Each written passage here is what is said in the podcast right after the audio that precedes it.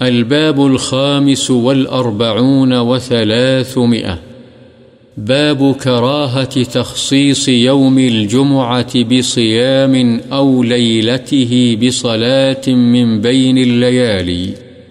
جمعے کے دن کو روزے کے لیے اور جمعے کی رات کو نماز پڑھنے کے لیے مخصوص کرنے کی کراہت کا بیان. عن أبي هريرة رضي الله عنه.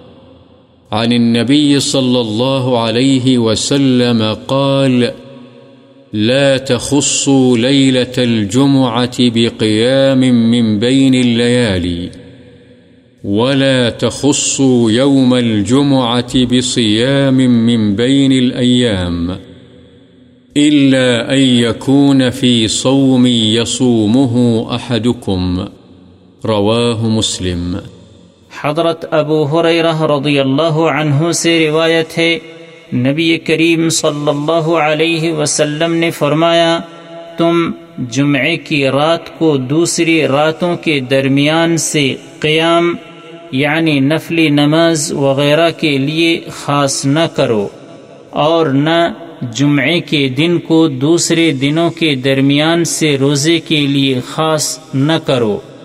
مگر یہ کہ جمعہ اس مدت میں آ جائے جس میں تمہارا ایک آدمی روزے رکھتا ہو، مسلم۔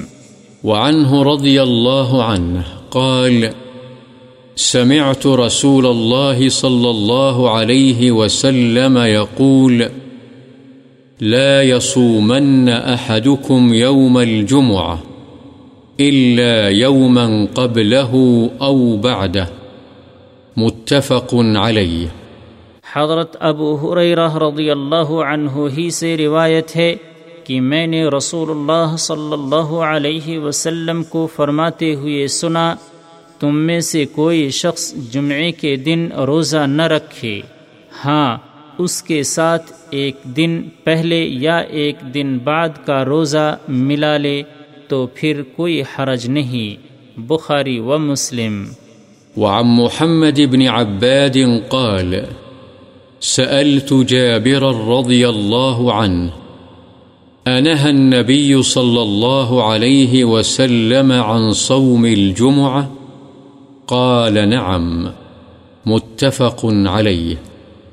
حضرت محمد بن عباد بیان کرتے ہیں کہ میں نے حضرت جابر رضی اللہ عنہ سے پوچھا کیا نبی صلی اللہ علیہ وسلم نے جمعے کے دن کا روزہ رکھنے سے منع فرمایا ہے؟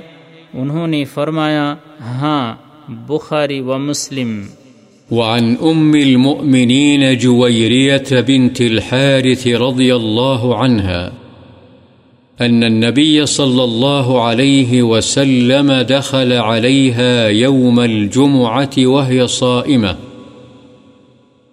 فقال أصمت أمس؟ قالت لا قال، تريدين أن تصومي غدا؟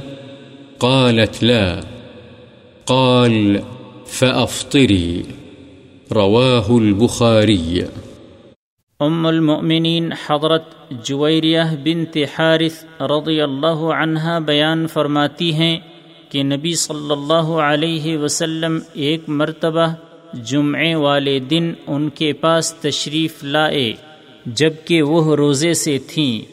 آپ صلی اللہ علیہ وسلم نے ان سے دریافت فرمایا، کیا تم نے کل روزہ رکھا تھا؟ انہوں نے عرض کیا، نہیں۔ آپ صلی اللہ علیہ وسلم نے فرمایا، کیا تمہارا ارادہ کل کو روزہ رکھنے کا ہے؟ انہوں نے عرض کیا، نہیں۔ تو آپ صلی اللہ علیہ وسلم نے فرمایا روزہ افطار کر لو بخاری۔